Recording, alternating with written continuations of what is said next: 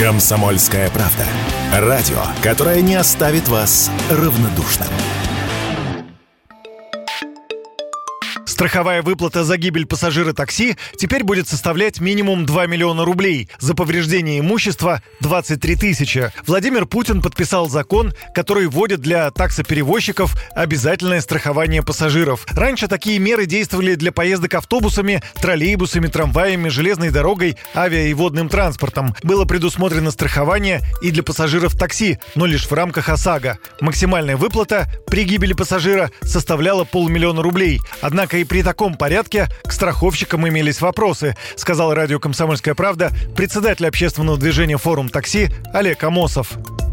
ОСАГО э, для такси наш Центробанк э, разобраться по сегодняшний день не может. Не может уже порядка пяти или шести лет проблема со страховкой, обычной страховкой ОСАГО для такси. Страховые компании необоснованно завышают цены, просто в разы ее поднимают. Более того, скажу, по нашей статистике, э, каждый четвертый такси за год попадает в ДТП. По мнению страховых компаний, 4 ДТП совершает такси за год. Откуда они берут эту статистику, непонятно.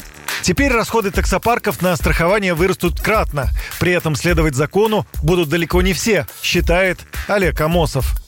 Дело все в том, что страховать, эту страховку оформляет владелец авто, автомобиля, то есть э, такси. То есть владелец такси должен оформлять эту страховку. Она будет составлять а, по некоторым данным от 80 до 100 тысяч рублей в год. Если Москва еще может как-то такие суммы как бы переварить, да, то есть при ее количестве транспортных средств и выданных разрешений, то если брать за регионы, где мы насчитываем только каждый пятый автомобиль сегодня имеет разрешение на вид деятельности такси, хотя вполне работают в такси, то получается, что регионы, скорее всего, такую страховку оформлять не будут. То есть это еще один закон, который, в принципе, работать не будет.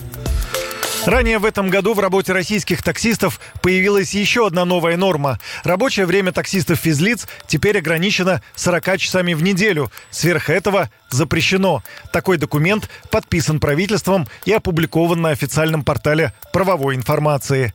Юрий Кораблев, Радио «Комсомольская правда».